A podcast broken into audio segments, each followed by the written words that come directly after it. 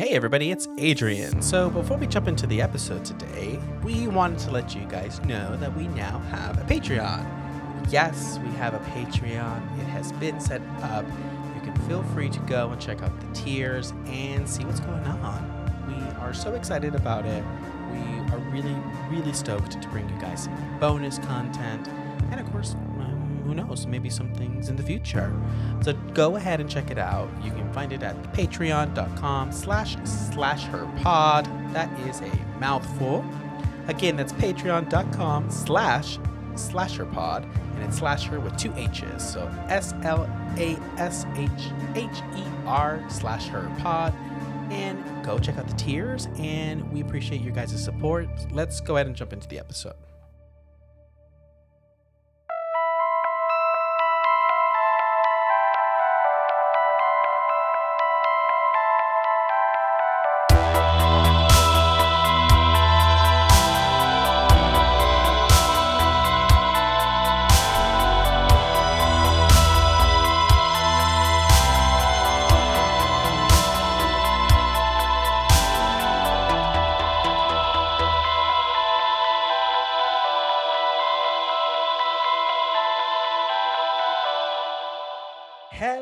Everybody, and welcome to Slash Her, a delusional look into the art of horror and all things spooky, kooky, and terrifying. I am Adrian, And I'm Stormy.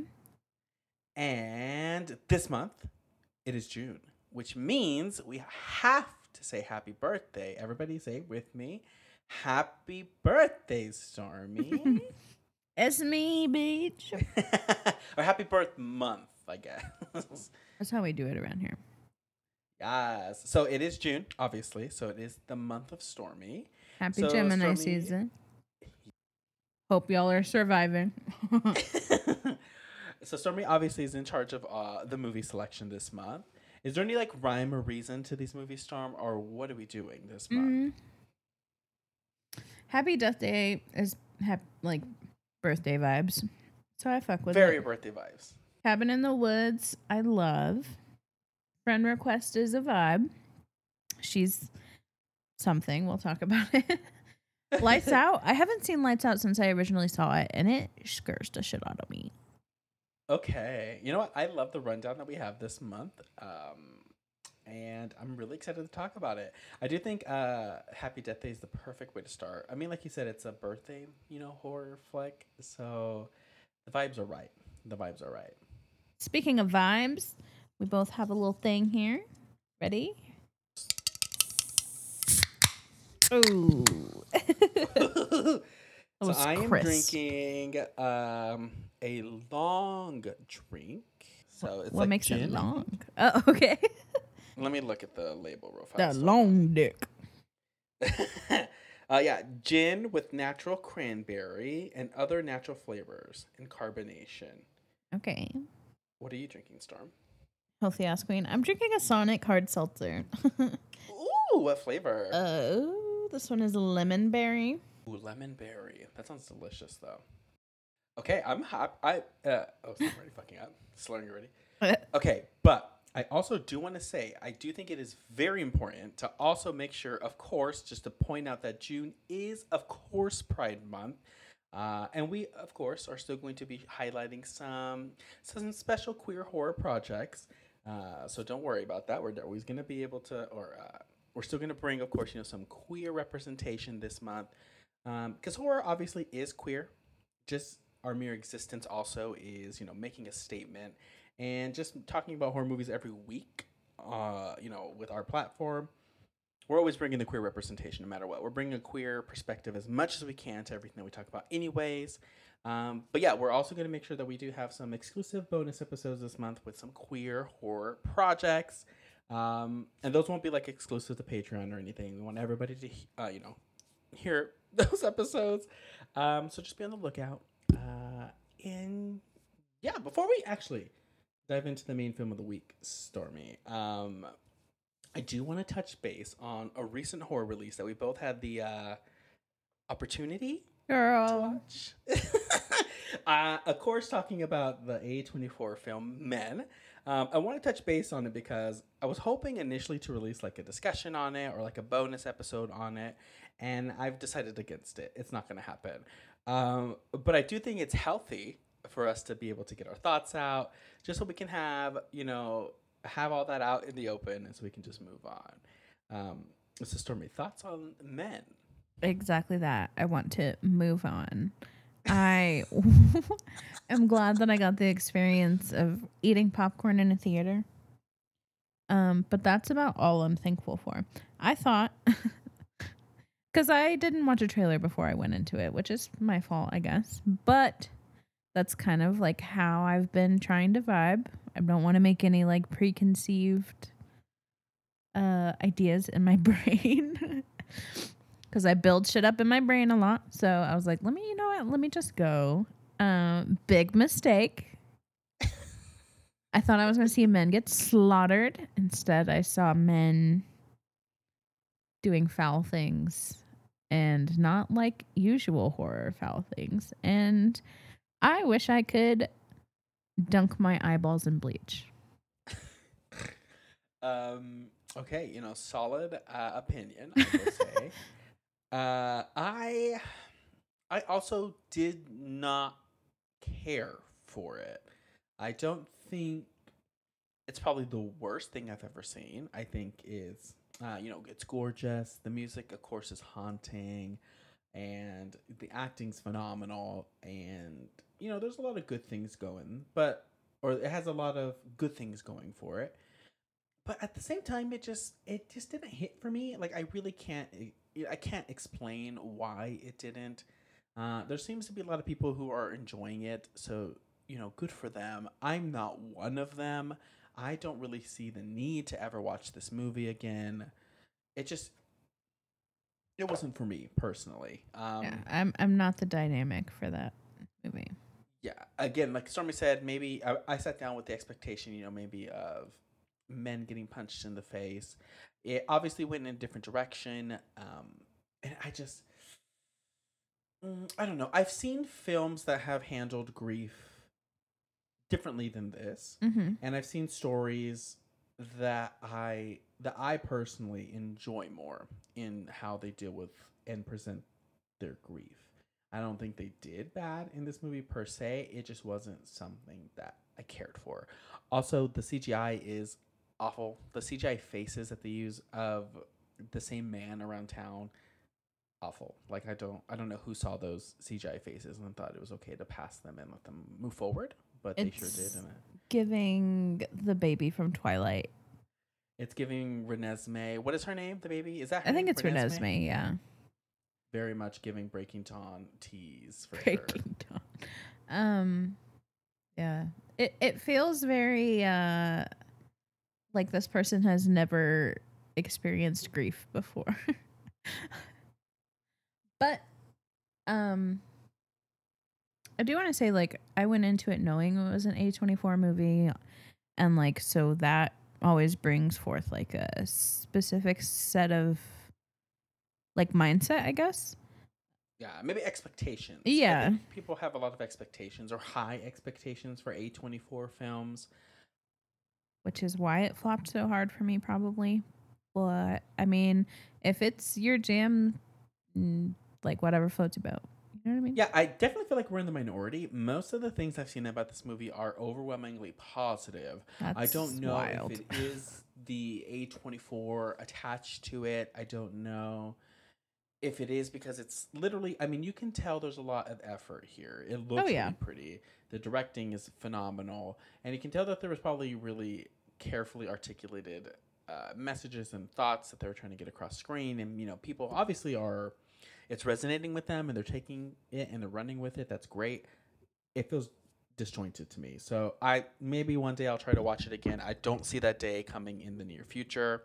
Um, but again, just wanted to touch base on it because it's a recent horror release, and you know we're a horror podcast, but I don't think we're really gonna get much more than that. So if you feel the need to watch it, check it out. Everybody has their own opinion, so go form your own. And Maybe move on to wait for like video on demand. I, I am a heavy advocate for wait for VOD for this one. I don't think it's worth. Unless you're really craving popcorn Yeah, unless you really want popcorn, then go for it. and then I like kind of want your that- stomach to hurt at the end. I will say that 30 minutes into this movie, somebody in the theater fell asleep and was snoring for the remainder of the movie. and I will say, Don't I wasn't upset them. with it because Yeah. I was like, mm. because when they fell asleep, I was also slightly falling asleep. But that's because it's loud in the theater, and it was at the part where she was walking through the tunnel, and she's like, ha, and just like singing, and I was like, I'm getting Girl, this sleepy. sounds like lo-fi music. I love it. I was Um, ready to fall asleep. Dude, speaking of like the music for this movie is very well put together, but the uh the fucking walls on the theater that I was in are so thin that all I could hear was Doctor Strange and the metaverse. So I hear like the iconic fucking Avengers esque like Marvel music in the background, and it's just this A24 music or A24 movie playing. And I was like, this is making it sound way more epic than it actually is.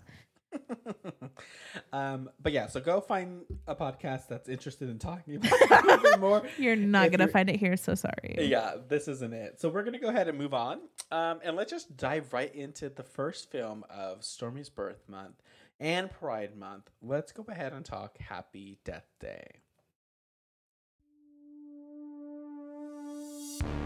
Hey everybody, so if you're enjoying the podcast so far, definitely look into giving us a rating.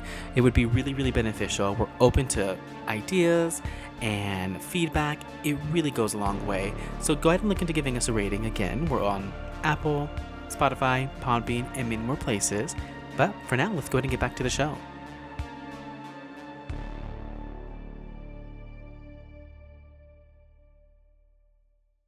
Alrighty, we are back, and this week we are discussing Happy Death Day.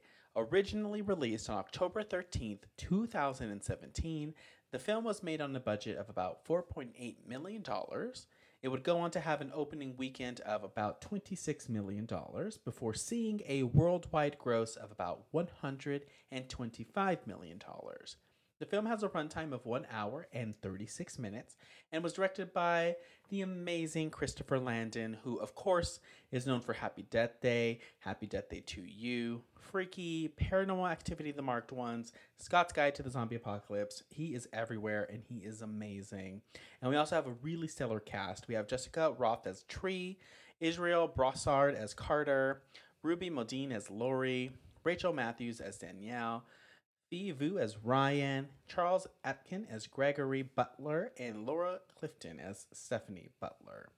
So, a college student by the name of Tree is stuck reliving the day of her death over and over again.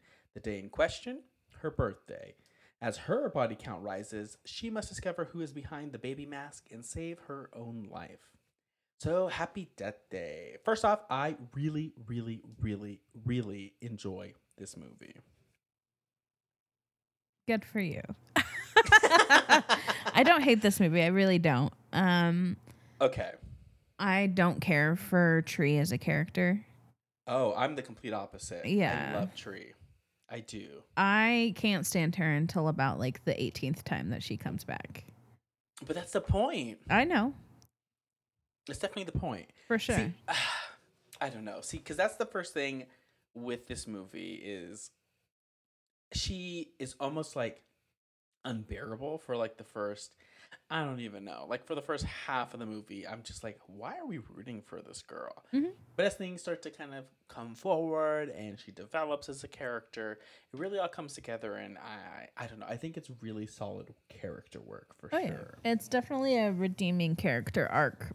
Um, but she gets so far under my skin in the first half of the movie that uh that it makes the ending all that more uh victorious. I feel like in my brain.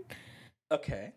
Uh, so yeah, hers her, her initial character gets un- under my skin for sure.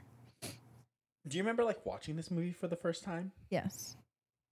Okay, so did you watch it around the time it had like come out when it was released? Um, I watched it when it was first like released on demand. Yeah. Okay, what was your initial thought behind it? Um, I was forced to watch it. Ooh, never fun. Never fun. Yeah. forced To watch something. I was forced to watch it, and I think like the environment kind of just killed it. That's probably a lot of the reason why I didn't care for it the first time. I enjoyed it this time a lot more than I did initially. Um, Okay. Was this the second time the- you've seen it? yeah, Oh wow. wow. yeah, girl. But um, Tree's fucking her wit. I wish I could fucking go that fast, girl. Some of her fucking line delivery is wild. okay, uh, so you know what? Now that you say that, I do want to kind of put a pin here, and I do want to say that I adore Christopher Landon and his films. He has to be, you know, especially like in recent years, one of my favorite voices in horror. I love his approach to the genre. I love that he, at least what we've seen for a uh, from a few of his films, that he takes plots that many of us are familiar with and he twists them into like a horror aspect. Mhm. So, you know, like the concepts of being stuck in a loop or switching bodies with someone, those kinds of things are already terrifying and horrific in nature. But the fact that he kind of takes those plots that we've seen typically in like a comedic story arc and like focusing not only on the comedy but also the horror of it all is amazing to me. And the fact that he kind of takes like a campy and self-aware approach to his filmmaking and his, you know, like you said, his line delivery and his writing, I, I it, it's just amazing to me. Um, and I mean, also the fact that he was a writer for every Paranormal Activity film minus the first film and the sixth film is phenomenal. And he also directed my favorite Paranormal Activity movie in the franchise, which was the fifth one. Um, just because that one has a lot of Mexican culture within it. Um, you know, the white man's directing, but you know what? As a uh, as a Mexican watching that movie back in theaters for the first time, I felt very represented. So like I have a lot of love for him for that specifically. And also, I mean, he's an out gay man. You know what I'm saying? So Right. he's phenomenal. He's amazing. I love what he's been doing in horror. I love what he continues to do in horror. And anything that he creates or has a hand in, like I'm always interested because I just really enjoy his vision. And this movie is something that really plays into that because I think it completely like came out of nowhere for me. I remember this movie came out in 2017, obviously. And this was the year that I had first moved to Vegas. So me and my roommate at the time went to go watch this movie, and I was not excited. First off, PG-13 horror. I was like, and you know, P- 2017, we were coming out of the Unfriended. We were coming out of of the Friend Request era of like these PG-13 esque, even though Friend Request isn't, but like just that vibe of horror that we were having for a good long time, where it was really heavy on the PG-13 a lot of off-screen deaths and just a lot of stuff that just wasn't my kind of vibe. So I had no I had the bar was in hell when I went to go watch this movie. I was like not excited. I was like this is going to be awful. We walked into the theater. It was completely packed full of teenagers and like they were loud and like all you know rambunctious and like we had to sit kind of sort of near the front of the theater which already is like not my vibe. So I just sat down and I was like I'm going to fucking hate this movie and it started in like the first 15 minutes are going and in my head i'm like i fucking hate this movie. I hate fucking tree. I hate fucking everything that's happening. I hate the fucking loop shit. I hated it. Like the first 15 minutes i was like this is stupid. But lo and behold give it another hour and i'm sitting there clapping and crying and cheering and like going along with it and I I don't know the magic of writing maybe like I just started coming around to the characters I started coming around to the plot and it just really started to latch its claws into me and keep hold I mean the horror doesn't hurt because I think like the horror scenes are like really great and like the chase scenes also that we have in here are really fun that's I'm always a sucker for that kind of thing you know Yeah. Um, by the time that we hit like I think the third or fourth loop, I was over it. it, it can get kind of boring, you know. Yeah. Constant loops. I'm like, mm, girl. I think the second movie really has an issue with that. I kind of have like that fatigue with like the constant loops by the time we get to the second movie, and by the time we're like near the end of that movie, I'm like, this is this is too much. But for some reason, this one just works for me. Like I've seen this movie probably. Oh, I don't know, like six or seven times maybe, which is wild to think about. Uh, I've seen it a few times, and I really enjoy it every time. For being a podcaster that has a podcast on movies, I don't watch a whole lot. Like I don't repeat watch a lot at all. Um, but I think this one for sure definitely had the sour taste in my mouth from like the initial watch that I was just like, I'm never fucking watching that again. And then I, what made me, um, what made me choose it for this month is somebody I saw somebody online. They said it's literally Groundhog Day meets Scream, and I was like, you know what? I see it. I want to see it. So I was like, let me. and I watched the trailer again, and I was like, uh, let's add her. Let's do it. Yeah, and it, I mean it's you know birthday themed, so it definitely works. Yeah. Uh, I don't know. I love it. And, and we start the movie obviously in like a very familiar place. She's waking up in Carter's dorm room. Uh, you know, she got shit faced the night before. He's here to help her out and be a nice guy. We get to know more about him as time goes on. Um, she's not really happy about the situation being stuck in this room with this kid. She storms out. She heads to her sorority house. Um, I do want to say here though, have you ever like had to do a walk of shame before? Um, yes, but like not like in a college. So it was. Oh yeah, never. yeah. In college. I have, yeah. It's always awkward, like showing, pulling up to a McDonald's, like fully in like a club outfit. With the sun high in the sky. mm-hmm. Butterflies in the sky. Or you like you walk, you're walking to your car and somebody drives by and you're like, they probably didn't see you, but deep down inside, you're like, they know I'm a slut. um, I've I don't know like what constitutes like a walk of shame. Like having when I think of walk of shame, I do think like you said, like a college thing. Like you're having to walk from one dorm across campus, or it's like a big city thing where you're like walking down the sidewalk or something. Like I think you're like actively walking. I've had issues issues. I've had moments where like I've had to like you know, drive home the next day. So Yeah. I've like had a drive of shame plenty of times in many a McDonald's drive-throughs. Um, but I've never like actively like walked back anywhere. I've driven a lot of places in the morning.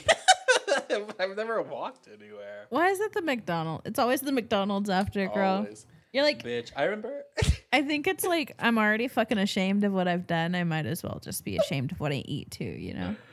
I remember when I was like freshly 18 and I went up to Lubbock, Texas. Not freshly 18. freshly 18 probably. It was at least the year I turned 18, but it was after I had already graduated high school. hmm So I was 18 for months at this point. Um, but I remember heading up to Lubbock, Texas. We went to uh, like what I think it's called Luxor, Luxor nightclub, where they let me in, even if I was 18. Yeah, um, I just had X's on my hands. Uh, but while I was there, you know, I was letting loose, having a good time. We were, I don't, I, I, we were drinking water in the parking lot. Um, and you know, the night led to itself, and I remember bringing a guy back to the uh, hotel room. It was three of us, all three, like three, me and two of my friends were in one hotel together. And I brought him back to the hotel, and he stayed in bed with me all night long. Um, but the next morning was so funny because I like rolled out of bed and I was like, let's take you home. so I took him outside. I got him in my car. I was like, do you, he's like, do you want breakfast? I was like, yeah, we can get breakfast. So I pulled up to McDonald's. You said, do You want ordered hot this- cakes? ordered this man McDonald's, and he was telling me about his life. He was inviting me to the winery later on, uh, and I was just like, "Uh huh, sure." Dropped him off at his apartment, and I fled from the scene, and I never spoke to him again. um, so yeah, I've had plenty of shameful mornings, so I definitely understand where Tree's coming from here, storming out. Uh, yeah. I, I don't think I have anything like wild. But I Nothing always have. really wild. I feel like no, not like uh, not anything funny at all. But I am always convinced that people know. I don't know if like I feel like we're we make eye contact and I'm just like they know everything I've ever done. I think it's the internal guilt after a, a night. Which I hate. Like, why does it have to be called Walk of Shame? What are we being like shamed for? Well, because people are forever pushing the narrative that like being sexually active is shameful, being a slut's shameful. So we're here to change the narrative. I hate it. I hate it so much. Uh, but yeah. So, anyways, Tree's walking back home. You know, she sees all the things that we come or that we become familiar with as she's walking back to her sorority house. So we see, you know, some guy in a black jacket. We see some girl asking for signatures to stop global warming. People getting hit with sprinklers. Fraternity people passing out.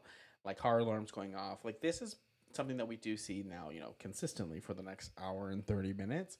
So this is the first time we get a vibe for it. We meet a few different characters. We meet Danielle. We meet Lori, who, spoiler alert, is her roommate and ends up being the killer. So we kind of get a vibe for everybody.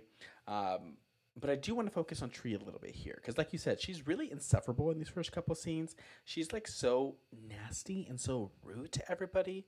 But it almost, I guess, kind of like you were kind of like, like, like kind of mentioning, like it's almost I don't want to say unforgivable, but like just like the way that she treats some people, it just makes me feel like I don't want to forgive her. Right. like I'm ready to fight her at any second. Like she feels like the embodiment of every bully that I had in school. Very that, very reminiscent of that. She's so nasty, and I mean, if she's hanging out with people like Danielle and actively being friends with her, then clearly she's not a good person, you know. I think it's a and like honestly sorry to anybody that listens to us who's in a fucking sorority, but I feel like that's just sorority girl culture. Um which most of the mean girls that I had in high school ended up in sororities afterwards. Um shout out to one of my best friends Megan for being in a fucking sorority, bitch. Um love you anyways. But I think that's just the vibe, you know? Yeah. I mean, even like you see with like the fraternity here, like oh, that disgusting. guy passing out. It's just like, I hate. I hate. Why are they a thing? Yeah, why are sororities and fraternities things? Especially when Greek you think life. about just like all the yeah, just the classism and the racism anyways that plays into those fucking sorority fraternity right that bullshit. Like it's I like the embodiment so of classism because you have to like pay to be in it. Yeah, and the majority of them are just white, you know, wealthy white people. And also, just like what what is the benefit? Is it did it start out as like a way to build like connections so you're quote unquote successful after school or what what's the point i i think it's keeping the people who you want to classism, racism. I think it's just a means of keeping yourself around the people you deem worthy. Disgusting. Which Please is disgusting. Stop. Yeah, because it's like public education almost. You know, not everybody can get into college, but you're more likely to see a vast or a more like diverse or a more diverse like lineup of people in college than you would like in a high school, for example. So I definitely think it's a way for them to really kind of just keep their circles tight, if that makes sense. Hmm. Burn them to the ground, I say. If anybody has sorority or you know, like Greek life horror stories, please let me know because I want to know what the internals look like. Does like does social does media actively depict how fucking awful they are? Are they worse? Are they better? I need to know. They're pretty bad. And like again, like not to shame any listeners who maybe have been in a fraternity or sorority, or maybe are currently in a fraternity or sorority. Um, You're in a cult, case, SOS. Yeah. if that's the case, I can help you. Just send me a DM. I'll do whatever I can to get you out of there because I don't know. I've seen many a gay porn that's take place in a fraternity, oh and that's God. you know it was a good time. Um, but beyond that, I just don't see the vibes. I don't see the uh, the excitement behind them at all. Have you ever been to a like a frat house? Bitch, the way I was literally about to ask you if you've ever been to like a frat party or something. I don't think so. The only time I've ever been to like a frat house is in my hometown because the frat, one of the frats at the college, would always set up a haunted house every year. So I would go to the, and that's been like a tradition since I was a kid. So I've only ever been in that frat house when it would be a haunted house. I've never bothered to. Was it Kappa Sig? I think it was. It was Kappa Sig. Yeah. I was assaulted in Kappa Sig, so yeah, that's the only also sorry, delayed fucking trigger warning. Um Trigger warning. yeah. Fraternities are awful. We don't hate you if you've been in one though. I mean, maybe. Well, I don't know you enough to say that. all right, before we fucking tank, we offend everybody that listens Before to us. we lose everybody that listens to us. Okay, black back to the plot. Back to the plot. So of course Tree is, you know, facing this horrific situation on her birthday. Uh, we do learn, you know, that she did have a shared birthday with her mother, and it was once a very special day for her and her mom.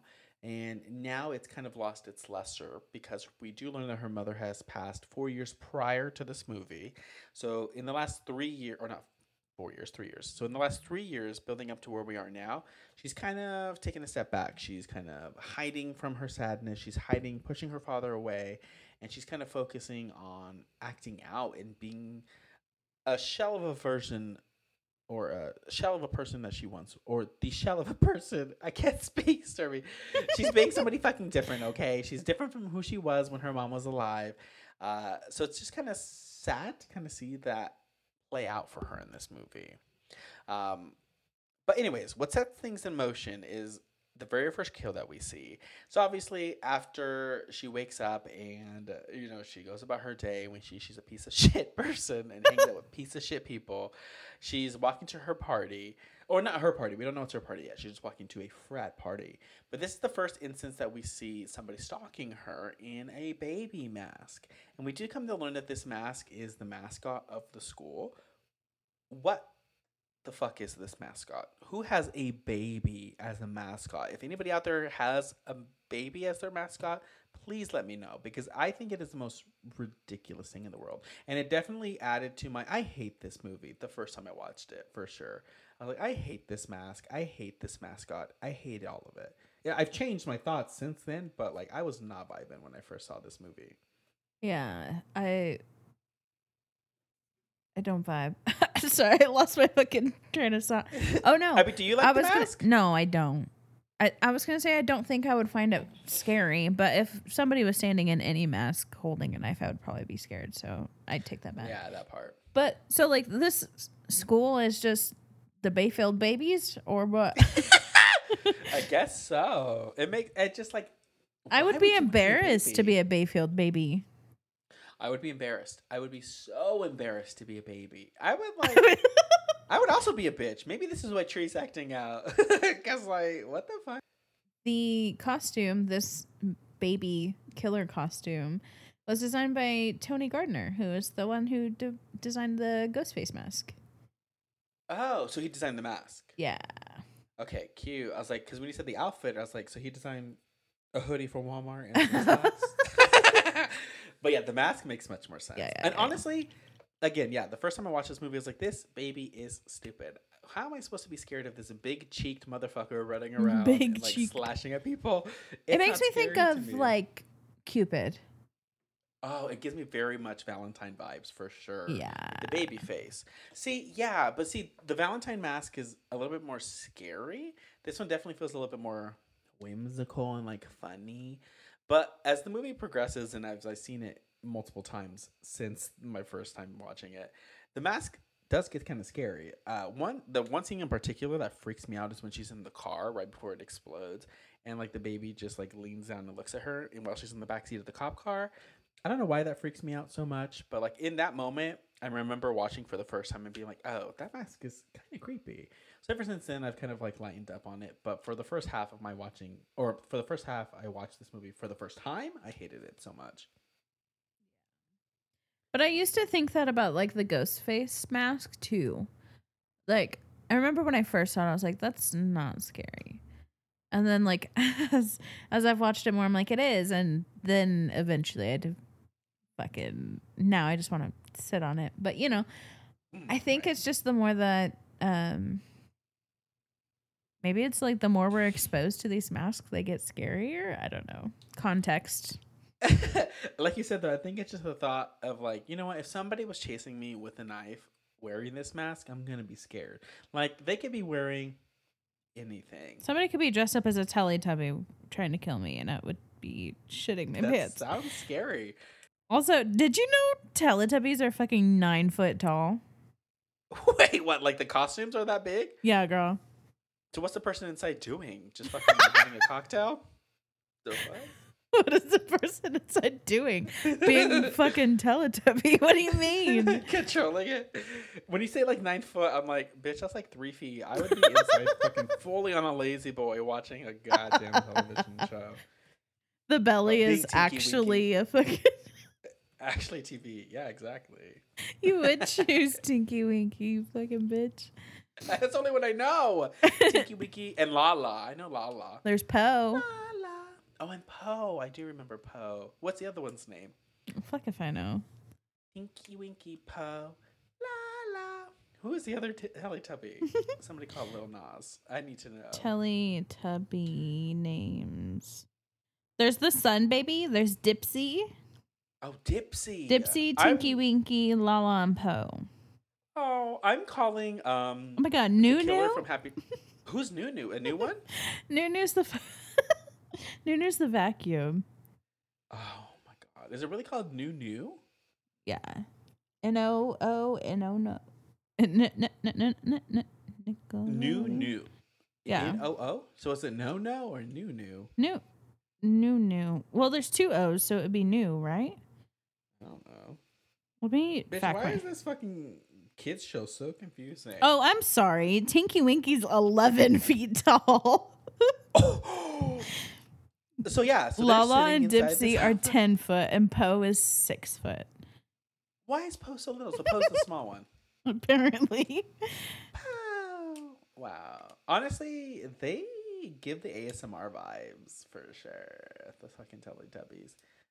Girl, I'm calling Tubby the baby mass custards just mashed potatoes? Bitch. Wait, what? Tubby custards just mashed potatoes. Girl. Okay, so Dinky, what was his name? Dipsy? Oh, which one? I don't know. Oh, okay, so we have Po, Lala, Dipsy, and Tinky Winky. Yes. The killer from Happy Death Day is now called Tinky Winky. Tinky Winky. Uh-huh. Uh, okay, so anyways, So back sorry. to the tunnel. Uh, so yeah, so she's walking to the party. So the first time she gets killed is inside of this like tunnel thing, which I really love. Like the music box that's playing "Happy Birthday." It's kind of creepy. It's really eerie, and when she turns around and sees the baby mask killer at the very end, just staring at her, it's very scary. But I also really laugh when like she's like, "I'm gonna call the cops," and he like runs off off screen. Very funny to me. But he pops up at the other end of the tunnel and kills her, setting off one of or setting off the now mini loops that we get after this. Girl. That dress, though, cute. Her dress? Yeah.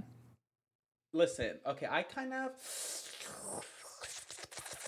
in watching this movie, I was like, the fashion in this movie feels like we're still stuck in like the 2010s, and I was like, which I mean, I guess it is the 2010s, but like early 2010s. Like I, I wasn't vibing for some reason with her outfits this time around. For some reason, I think her style in the second one's a lot more vibrant and fun. I didn't really care for her outfits. I just like the white. I just like the white dress, um, especially whenever we get to the um, frat party death, like where she dies in that guy's room. Yeah, it's very cute. I- I love a white dress in a horror movie because the blood just. I sound like a fucking psycho. The blood looks so vibrant, so like, and um, it's technically like when you think of white, people think of like innocence and pure, and then the red's just fucking it all up. So, look it. I love it. Also, the fact that we think of innocence and purity when we think of white, I'm calling racism. Okay, let's I move mean, on. bitch. okay, uh, so anyway, she, she she takes this first incident as a coincidence, pretty much. She wakes up in Carter's room again, and she's like, "Oh, this is weird, deja vu. We've all been there." So she goes along with it. She's still a piece of shit to everybody that she knows. She actually makes it to the frat party this time, and it ends up being a surprise birthday party for herself. Uh, she starts to like flirt with this guy named Nick, who Danielle really likes. They have like a fight over text where Danielle's like, "You're a whore. I hope you die." At least my like, "Mm." nickname isn't Blowfish. Yeah, she calls her a blowfish. I was like, oh my god, tree. But also Danielle's a bitch. And I do want to side note and say I love her. He don't know why we're friends.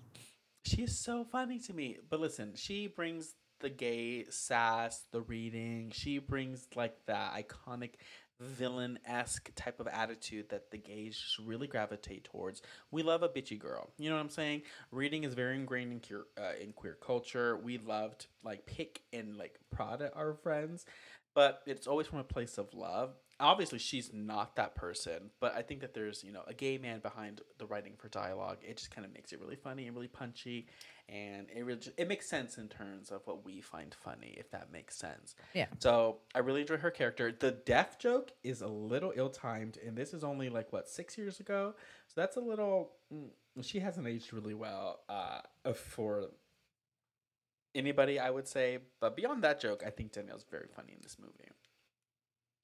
But yeah, so she's still, you know, fighting with Tree over this guy. Like Stormy said, this is where she dies the second time.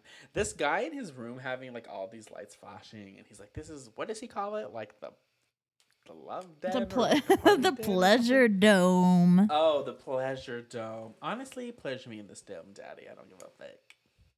You can give me dome in the pleasure dome. Oh yeah, but his dancing, honestly, He's vibing. Let him live he his is, he's life. But the fact that he has a button just to turn all this on is a little much to me. A little much. He also has like a big a sign in his room that says applause, which I'm like, what are we clapping for? What are we clapping? about to be for? clap those cheeks. That's about the only applause you're getting from me. That's why, bitch. I would be throwing my ass back and be like, "You want an applause? Clap, clap, clap." exactly that, girl. Mhm. I'm gonna clap on this dick. That's for sure. But also me, like as soon as he like came on my back, I'd be like, "So what are we plotting for?" Homophobia? And then You're he'd be like, Can we talk about something? He's literally getting the cum rag, and you're like, I have a question. Very that. I'd be like, "Where are you buying your weed from?" Where can you find me some shrooms? Because I know. Damn, take me back to college. I would do it so differently. um, anyways, yeah, so she ends up dying via bong because the baby comes in from the baby. it comes in. I'm calling it the baby the rest of this time. Tinky they come in- Winky. oh yeah, Tinky Winky comes in through uh, a side door or something, kills Nick while side fighting door? Danielle.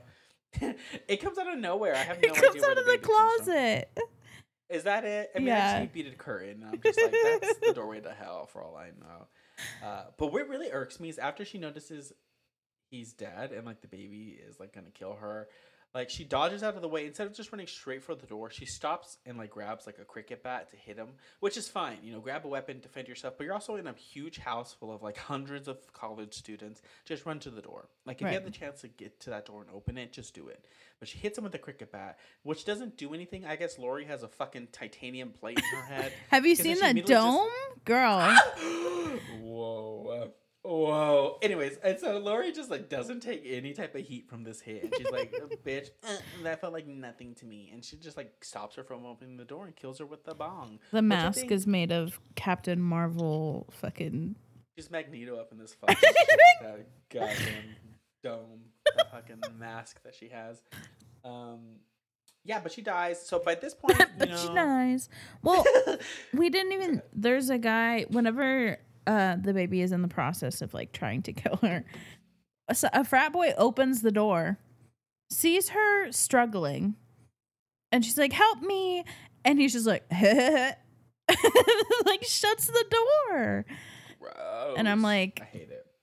mm, men are disgusting Disgusting. I do think it, you know, obviously was She like could a have been getting frats for that, assaulted but like literally so annoying to me. Mm. I hate it. Uh, but after this incident, she kind of now takes the situation very seriously, and she decides to hunker down in her room the next night that we see her. Um, so she, oh my god, girl, I cannot deal with the fucking Teen Mom episode that is playing consistently in her room. It's the same scene every time. It's Jenelle talking about her boyfriend starting up a fucking movie theater or something. I don't know what they're talking about, but he's starting a business or something. And she's like, I had no idea that this was happening. And I'm just like, we've heard that. We hear that line like four times in this movie. I'm just like. I don't mm-hmm. have like any interest in Teen Mom. But I think it just shows how awful Tree is as a person to be like scarfing Into down it? Teen Mom like Right. this. yeah. Not to say that if you're watching Teen Mom, again, our listeners are going to just start turning off right now. Not to say that you're awful for watching Teen Mom, because I watched like the first four seasons religiously. Adrian. Um, but like, no, girl, I don't want to hear this. It was so ridiculous to me. Uh, but yeah, so in this scene, she's stuck in her room. She's locking herself down. I do think it's very funny that she makes note of being like, "Where did Lori leave the remote?"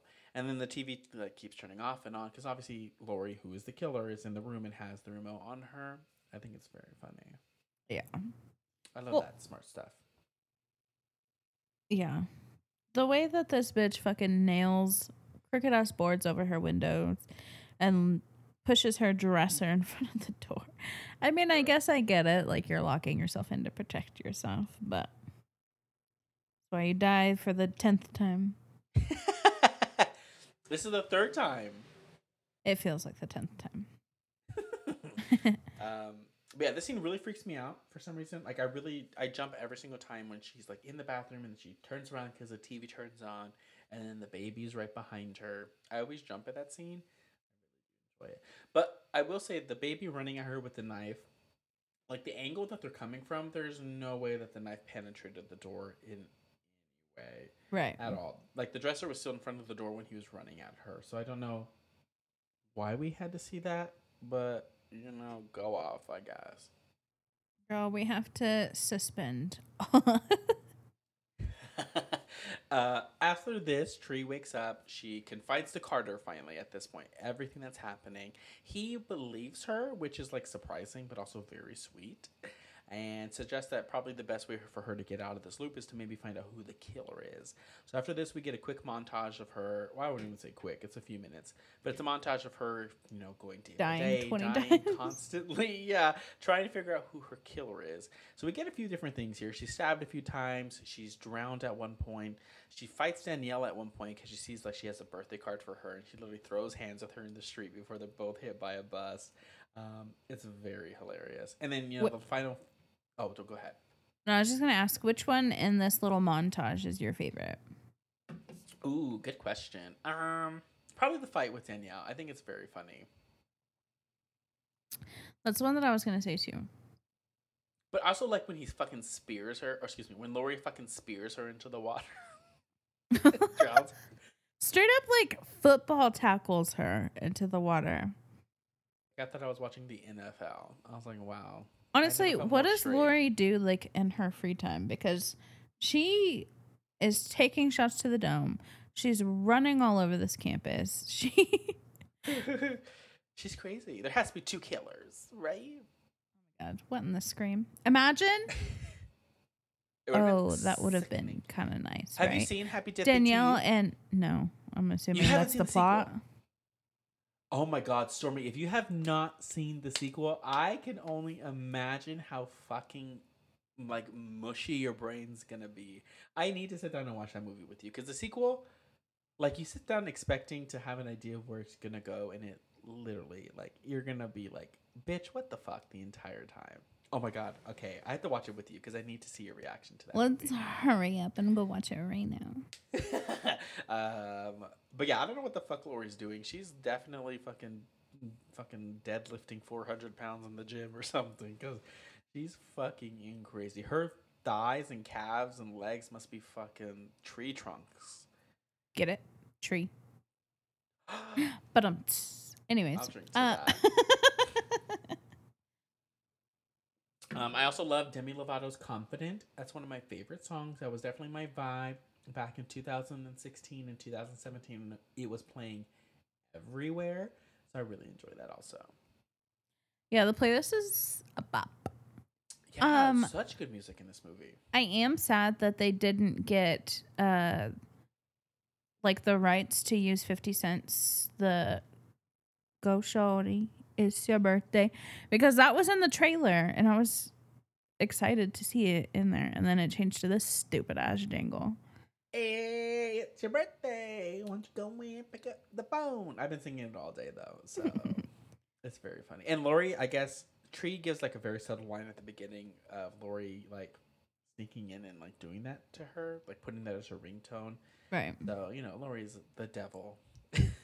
Lori's the the beginning. devil. Yeah, but I'm very sad that we didn't get 50 Cent's song because I remember in the trailer that being a part of it. So I remember when I sat down to watch this movie and I was already hating it in the first 10 minutes, and that song started playing, and I was like, "Why don't we don't even get 50 Cent? I don't was- even get good music. I was such a boomer. I was the worst. How old was I in 2017? How long ago was that? Six years? I was the worst 20, 21 year old I've ever known. So. Wow.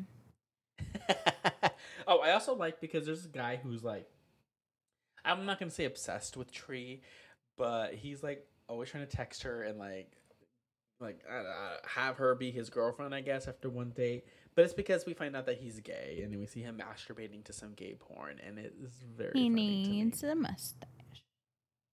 he needs a good solid beard. Um, so funny. Also, I feel like the easy thing for Tree to do at any point in this montage or throughout the movie is just to rip the mask off as soon as she can. Like that is a cheap plastic ass mask. Like Mhm. fucking just rip it off. What are we doing?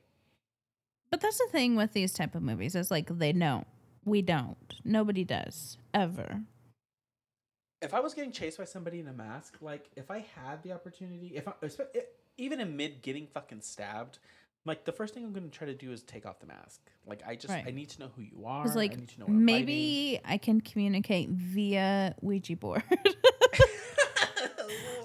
via something to fucking get this person arrested. You know? Like even if I die, at least I know, you know? exactly. Like I need to if I'm gonna go out, I need to know who's taking me out. Mm-hmm. Because if it's a Don't white be person, a pussy and hide your fit age. I'm coming for li- it's the sororities and the fraternity vibes that really have me just ready to fight people today. Um and Like- I'm white. Stormy, you're different. You know that. Um But yeah, the first thing I would be trying to do is ripping off this mask. Like, what are we doing, Tree? mm-hmm. Like when I'm getting tackled into the fucking water, like I don't know, rip off the mask, do something. Is Carter cute? Oh, Carter is my boyfriend. I'm convinced. I love him so much. He is so sweet. The fact that he like believes her and like consistently believes her, especially when she's obviously like an awful person, it's like I don't know. Like he has like a Yeah. hopeless romantic vibe to him, and I'm all about it. They never have like the 50 First Dates moment where like he doesn't believe her. Right. Every time he's just like, okay, well, even if this crazy thing is true, this is what we should do. Yes. It's amazing. He just gives her like suggestions. He doesn't even like Very golden retriever vibes. God, I just want to grab onto his curls while I'm sitting on his face Hey. and like Hey, just going in, baby. I want to. You can eat this birthday cake, daddy. Ah, I need to just, baby. Take me in your dorm room. Take me in the bell tower. Take me in the hospital. Take me in the sorority house. In the bell tower where I trigger warning sewer slide myself at some point. For you, baby. I killed myself for you, Carter. What in the Romeo and Juliet is happening in this movie? I don't know. I live for their like little love story. Even though she is a bitch at first, like she really comes around and he's just so tall and so lanky. Mhm. And wow. You're gonna have me like just fantasizing over Carter now the rest of this discussion. I love him. he is my favorite person in the movie, probably. I love him so much Oh yeah. he's just so sweet and he's like so funny and like he's so snarky and like he doesn't let her he doesn't let her bitchy comments like really phase him and like he's just always so calm and cool and collected and i'm just like shoot in my mouth please He's definitely the counterpart that like a bitch like Tree needs. yes i need him carter where are you israel what's his last name Broussard. Broussard. Uh, I- but uh, yes, he's so adorable. I love him. Listen so here, you fucking Brussels sprout. oh my Get God. here. baby. Can you be, can you imagine yelling Broussard in bed. Ah, Broussard. Why would you? Do you call people by their last name? Like In it's the fucking NFL? like I'm a sports commentator. in bed. Bitch. I'm like, you're gonna punt these balls Broussard's- into your mouth. Broussard's passing the finishing. T- I don't sport, girl. Touchdown. Touchdown. Broussard is kicking the balls into the hole. I don't know. How does sports Into the hole. Field goal for you. He's put putting his dick into the. I don't know, girl. Punting his dick. I have no idea. Oh my god, Austin called my mouth a cock holster the other day, and I have not been able to like breathe since that happened. I said, "You are completely right."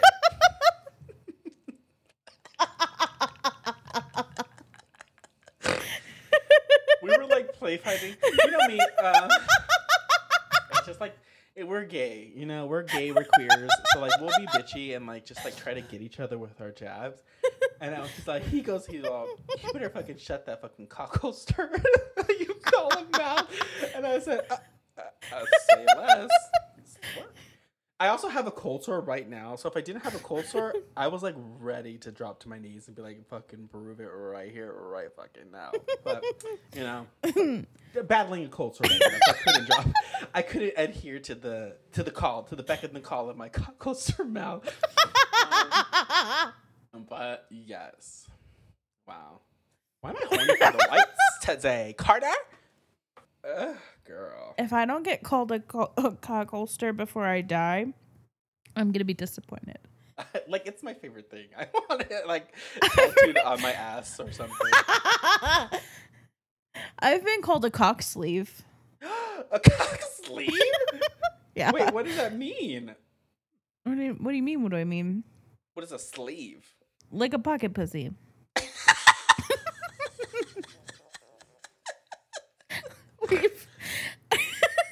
I'm sweating too much for this.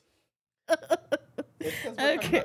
college or something. I don't know. Okay. Um, Honestly, this is the movie to talk about. being a whore? yeah. Cause you know Tree's a slut. I'm not shaming her in the slightest. No, girl, get your life. She deserves it. Right? Her mother died three years ago. she's, she's dealing with a lot. Like, her mother died right before she went into college. But we do, Right. I mean, Danielle said that she was a whore her freshman year because she slept with a guy that Danielle really liked. We all mourn in different ways, okay? Oh, yeah. Some of us do it, you know, by holstering cocks in our mouths. Um, so after this montage, you know, she's hit in the in the head. She's killed by blunt force trauma with a baseball bat. She wakes up in Carter's dorm room again, but this time she passes out from her wounds, and we learn that she every time she dies, like her body is deteriorating pretty much. We also glossed over the fact that she's sleeping with one of her teachers. Listen, right now in my fucking notes, right after that paragraph of she learns that more the more she dies, the mere or the more her body deteriorates. Right after says, side note. So Tree's having an affair with her professor. we know him to be Gregory, is what I put down. Um, yeah, she's having an affair with her professor. I don't know what he teaches. Something medical related. I don't know. Right? He's a doctor. Yeah, I don't know what he is because he's working in like the clinic hospital thing too. so, And he's not hot to me. right. W- Was she just sleeping with him for a grade or is he attractive to her? You know? I think she's probably doing it maybe to piss off Lori. Also, why be in a, for, a for, sorority? why be in a sorority if you're just gonna like live to piss off your sisters? Because that's what she's trying to do. Again, awful person. I mean, live She- your truth, I guess. But I don't know because I don't know unless Lori maybe told her, "Hey, I really think this professor or this guy that's in the hospital that I work at is really cute." And so Tree said, "Oh, "Say who?" less." Like, yeah, let me pop that pussy, or let me register for his class real fast. But yeah, so she's having an affair with him. There's a moment near the beginning of the movie too where Tree goes to see him at the hospital, and Lori's working an earlier shift, even though she's supposed to work night shifts. And Lori's like, she goes, Tree, it's none of my business, but I think that what you're doing is gonna have some serious consequences. And Tree's just like, you're right. It isn't any of your business. And she walks up to his office and tries to fuck him right as his wife is trying to get into the room. I'm like, girl. Like, how are we supposed to root for her, right? Right. At least at this point, I'm like, how? Why are we supposed to root for this woman? First off, she's trying to sleep with her professor, who is probably, quite honestly, an inch shorter than her. Not that it matters, but I'm like, you have Carter's lanky dick right beside you, and you're just gonna sit here and just hook up with this professor. Be a cock sleeve for this professor. yes, like, bitch, what? He's not even cute. But anyways, she's having an affair with this man. So when she ends up in the hospital, he's the guy that's there taking care of her. And so she's in trying to escape the hospital and get free. She goes to steal his keys from his office because she obviously knows where his, his office is. She's been fucking banged across that desk who knows how many times. So she goes to steal his car keys, and in his office, she sees that he has a baby mask. So she's like, oh no, it's him. But like literally two minutes later, he is stabbed from behind by the baby. he chases her through the hospital, which I love a good hospital chase scene. Like, I eat it up. Friend Request has one also, and we'll be watching Friend Request uh, later this month also. So I love a good hospital scene. They are always like so. I don't know. There's always something eerie about a hospital, even when they're like the busiest they could be. They also always feel empty, anyways. So I love a good little chase scene moment in one. But she ends up in the parking garage. She gets away. Um, I love the whole entire parking garage scene. She's really smart. She's really methodical in how she gets away. So I really enjoy it. But I love, love, love the scene with the cop. So she gets away. She's driving. She gets pulled over by a cop. The cop's like, bitch, you're fucking crazy. Because she's like sitting here. She has no license plate. She has, or no license, no driver's license. She doesn't know where the registration is, which I don't know why she should look in the glove compartment, but whatever. It's not her name, anyways. Um, and she's in a hospital gown. It's really funny. And he puts her in the back of the cop car. But as soon as she's in the back of the cop car, the fucking baby Lori in this baby mask comes speeding down the road, and I don't even know where she got this car.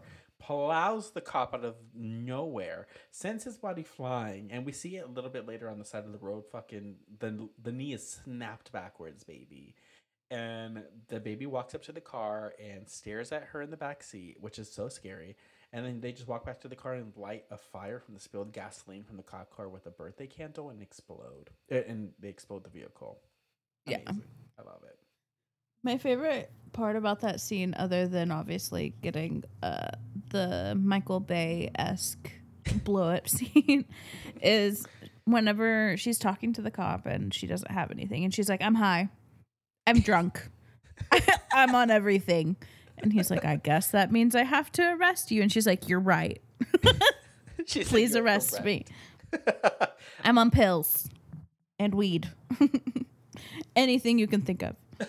I love the change in the cop's energy too, because like when he pulls up to the car and like walks up to her, like he's obviously an asshole from the bit, you know, or from the jump. He's like, "Turn off your engine," and he's like so serious. But when she starts acting like a complete wild individual, he's just like, uh, like he doesn't even know how to react to her. It's so funny to me.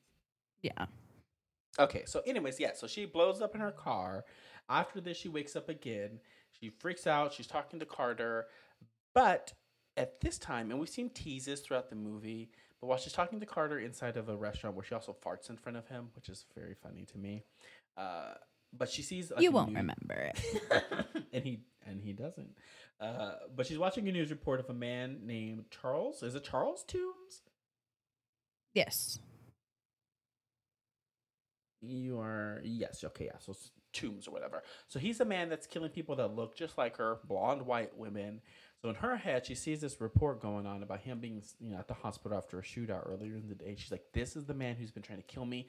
And to me, in watching this movie for the first time, I'm like, "Tree, what the fuck are you talking about? This man doesn't know who you are, has never seen you before. Why is he spending his time and his effort trying to chase down a girl when he's also in the hospital? Like you're just a random white bitch. How, w- and how are you? Like, how does he know who you are? He hasn't seen you. You haven't interacted with him. Why does she immediately assume that this is the person who's trying to kill her? It's the white people like full of themselves vibe. it's easy to assume. Maybe she takes it as like a sign that it's playing on the TV. Because again, this is Yeah. like the third time I think that she's seen this news bulletin like pop up. Because the first couple times it happens, like it cuts off on her. So this is the first time that she's like been able to see the full like news report going on. So maybe Right. she takes it as a sign that it's him. I don't know. Question mark. But she does take the chance then from there to head to the hospital to find him. She like uh, I don't know. She heads there. He ends up being in the baby mask, which is like a big question mark to me. He chases her around the hospital. He kills Carter in the scene also, which breaks my heart every time I see it. And the it makes baby. I cry, my boyfriend. And he chases her. This is when he chases her to the bell tower and she stops him. But obviously, before killing him, she kills herself by hanging herself at the very top of the bell tower because she wants to reset the day to save Carter because he, again, was dead. So the next loop that she has is probably my favorite loop, and I wish this would have been the one that she was able to, you know, stick with, which I think maybe everybody's feeling that way. But at this point, like she's fully realized how much of a bitch she is. She takes the time and the effort to be a better person. She wakes up, she gives Carter a whole bunch of love. She is nice to Lori. She's nice to everybody. She's very sweet. She's very caring. She fights back against Danielle and throws chocolate milk on her because there's a sorority sister named Becky who Danielle's consistently picking on for no reason. Calls her a chunker, even though Becky has a fucking defined jawline and collarbones that are poking out of her blouse. And I'm like, bitch, Mhm. where is she a chunker from? She's literally bony as shit. But Trees, you know, fights back. She goes to have dinner with her father, who she's been ignoring the whole movie. Um, Jessica Rothe does an amazing job here with the father conveying emotion. It's very sweet. It's great. It's loving. I enjoy it. And then she heads to the hospital to kill Charles Tombs for what we think is the last time. Girl. The whole scene where she fucking holds the cop at knife point. Right. I was like, Also, I love that the just they just made her wear a leather jacket specifically for that. like she's never worn anything like that to even indicate that she owns a leather jacket, that her style even heads in that direction. But she's got a sleek hair, a leather jacket, and fucking whips out a knife on a cop. I'm like, what fucking character arc? What left turn did we make to fucking get to anti Sandy? grease ass looking The bitch. Fucking the black black widow for running through the goddamn Yeah. halls of the hospital. I don't know. It's f- so ridiculous. Uh, but she's able to like beat him. She kills Charles Tombs. She thinks this is the end all be all for her, and she goes to celebrate with Carter in her dorm room or in her sorority house. She eats the cupcake that Lori's been trying to give to her the entire fucking movie, and then wakes up again in the same loop the very next day. So she panics. She runs back to the sorority house, and then going back to the sorority house, she again realizes that Lori, of course, has a cupcake for her. And she's like, I did eat the cupcake. I ate it last night. So then at that point, she realizes the cupcake's been poisoned, and Lori's been trying to kill her by poisoning her the entire time. And after she didn't eat the cupcake in every single scenario, Lori takes it upon her own hands to use Charles Tombs as a scapegoat and as a way for her to kill Tree and have everybody think that Charles did it. So Right. it's a crazy plan, and the reason that she's doing it is because she's also having an affair or like is really interested in Gregory, the professor. And even Tree's like, "Bitch, you're doing all this over a man." And Lori goes, "No, I'm also doing it because you're a fucking, Fucking bitch." bitch. and honestly, I live for That's it. a I mood. live I live for a good female uh, villain in our horror movies. So I love that the baby killer in this first movie is a female. I love it. Whenever I'm gonna rewind real quick, but when Okay. Tree and Carter are sitting um, in her in the dorm room with the cupcake, it's very 16 candles. Yes. Ve- It's cute. such a cute little moment, and like my little romantic heart really would love a moment. I mean, without out the dying in my sleep, obviously, but I just want to have a sweet moment with somebody on my birthday like that. And he has just like the cutest like doe eyes. Like he has such big like expressive eyes. Let me being horny for Carter. This could be me somebody love horny. me. And but so fucking they they're fighting and Tree just throws her out the fucking window like she's the Hulk. she Like- swings from the chandelier. Yeah. I'm like, my 200 plus pound body could only dream, baby. Right. That I would be able to swing from a chandelier. That's how I would die for the kick someone through a twentieth time. That's how I would die again. Like I would grab it and then it would fall down on me, and I would. That's how I died. Bitch, if I was swinging from that fucking chandelier, the entire structure of the house would collapse. Shut the fuck up. The sorority house is coming down. Well, and I feel so bad. So like when Lori flies out the window, fucking soars into outer space, she falls. We've seen this one sorority girl outside of the sorority house the entire time. She's in the loop. She's very sweet, all in pink, like got some cat ear headphones. She's vibing outside, and then just gets fucking splattered with Laura's brains and blood. And I was like, oh, so sorry, girl. And then when Tree's like leaning against the the window, like recovering from the fact that she just murdered somebody. Fucking uh the lead sorority bitch, whatever her name is. Danielle. Danielle. Well, what cracks me up is Danielle is like, "What is happening?" And Tree goes, "Lori ate my cupcake." Girl, I live. Listen, Danielle has so many iconic lines. I love when Becky sits down at uh, the breakfast table or like the table. Where, I don't know where they are. They're outside somewhere, and she's like, "Becky, what is that?" And she goes, I, I, "I miss breakfast." And she goes, "What is breakfast, Becky?" it's very who set the house on fire. Barry, who set the house on fire. The, these sorority girls always have that same bitchy aesthetic and vibe to them. It's so funny to me. But yeah, same Mhm. vibes as uh, Jessica from Sorority Row for sure. So funny. You need to watch the sequel because Danielle is in the sequel and she's just as funny.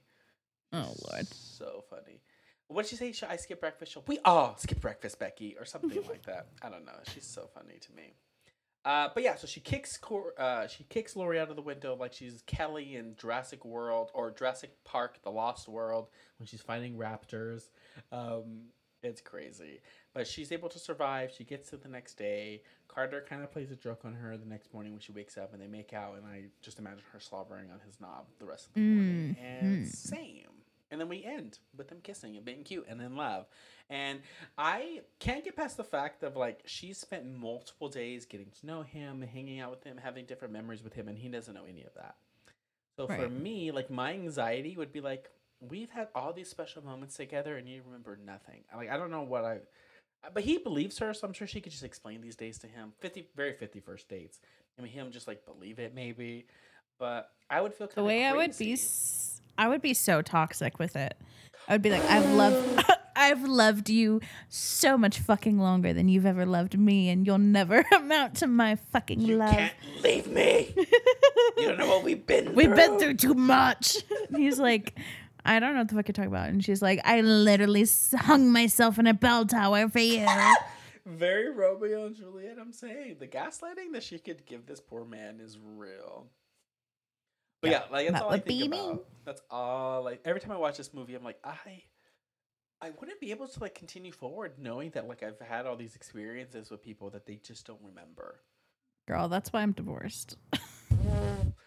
I don't know. Maybe the, maybe the narcissist, uh, the narcissistic side of me is like, "Mm, I have all these memories that you don't remember. The bussy too powerful girl. He's it's fine. but yeah, so they happily ever after.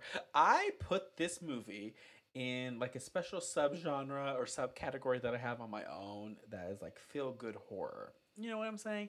Like Mhm. it it's just one of those horror movies that just makes you feel good. It has like a lot of funny, comedic uh, parts in it. It has a really sweet ending. I really, really enjoyed this movie. It's definitely one that I throw on when I want to have a serotonin boost, if you will. Fucking mood. Um how many Baby bell masks. tower suicides? Oh. Oh my god! How many suicides did we give this one? Uh, mm, Zero. How Uh, many? How many cockholsters do we give this movie? Yes, yes, yes. Um. I'd give it a solid three cock holsters. okay. Three's my favorite number. I've posted three It cocks is. before. Um. At the same time, No, I wish. Girl, Two. try Once it. I have No. like- once I oh my god, once I had the confidence to like go back out after being in a pandemic for two years, uh, girl, we went out to the bar a couple weeks ago and like my mask was on the entire time. I would just take it down in between sips, and even then, I was like, I felt like a psychopath. So once that confidence is, you know, once the confidence of being around people again is in full effect, I'll definitely be munching on a few assholes before the fight is over. Um, See you in 2030, ladies. yeah, but I, I I'm giving this movie four cock holsters out of five. I really enjoy it.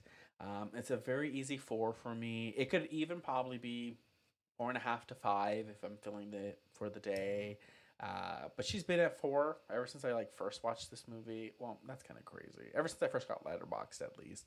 But she's always giving me like four vibes. You know what I'm saying? Because there's just some stuff that's like really like random to me. Like the whole plot with Tombs guy is just like, I get the red herring, but like whatever. It just it doesn't make sense that she just assumes that that's who's trying to kill her.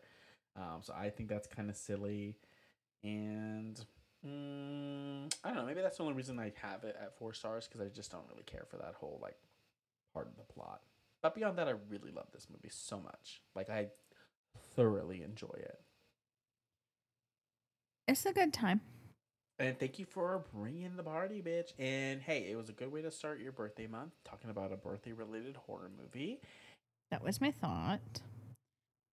I was just gonna say shout out to my pokey, my friend Kevin. He was actually the one that was like suggesting it, trying to push me into watching it, since he was the one that made me fucking watch it in the first place. So you're welcome. I covered it. it. Is the second watch through better than the first, at least?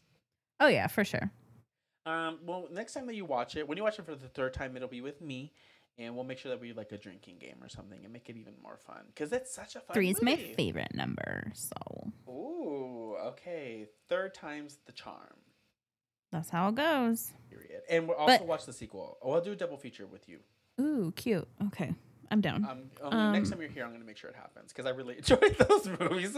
Well, we'll watch the second one. I want to see what you think about it. But uh, yeah, thank you for bringing this this month. I'm so excited to talk about everything that you've kind of brought to the table this month.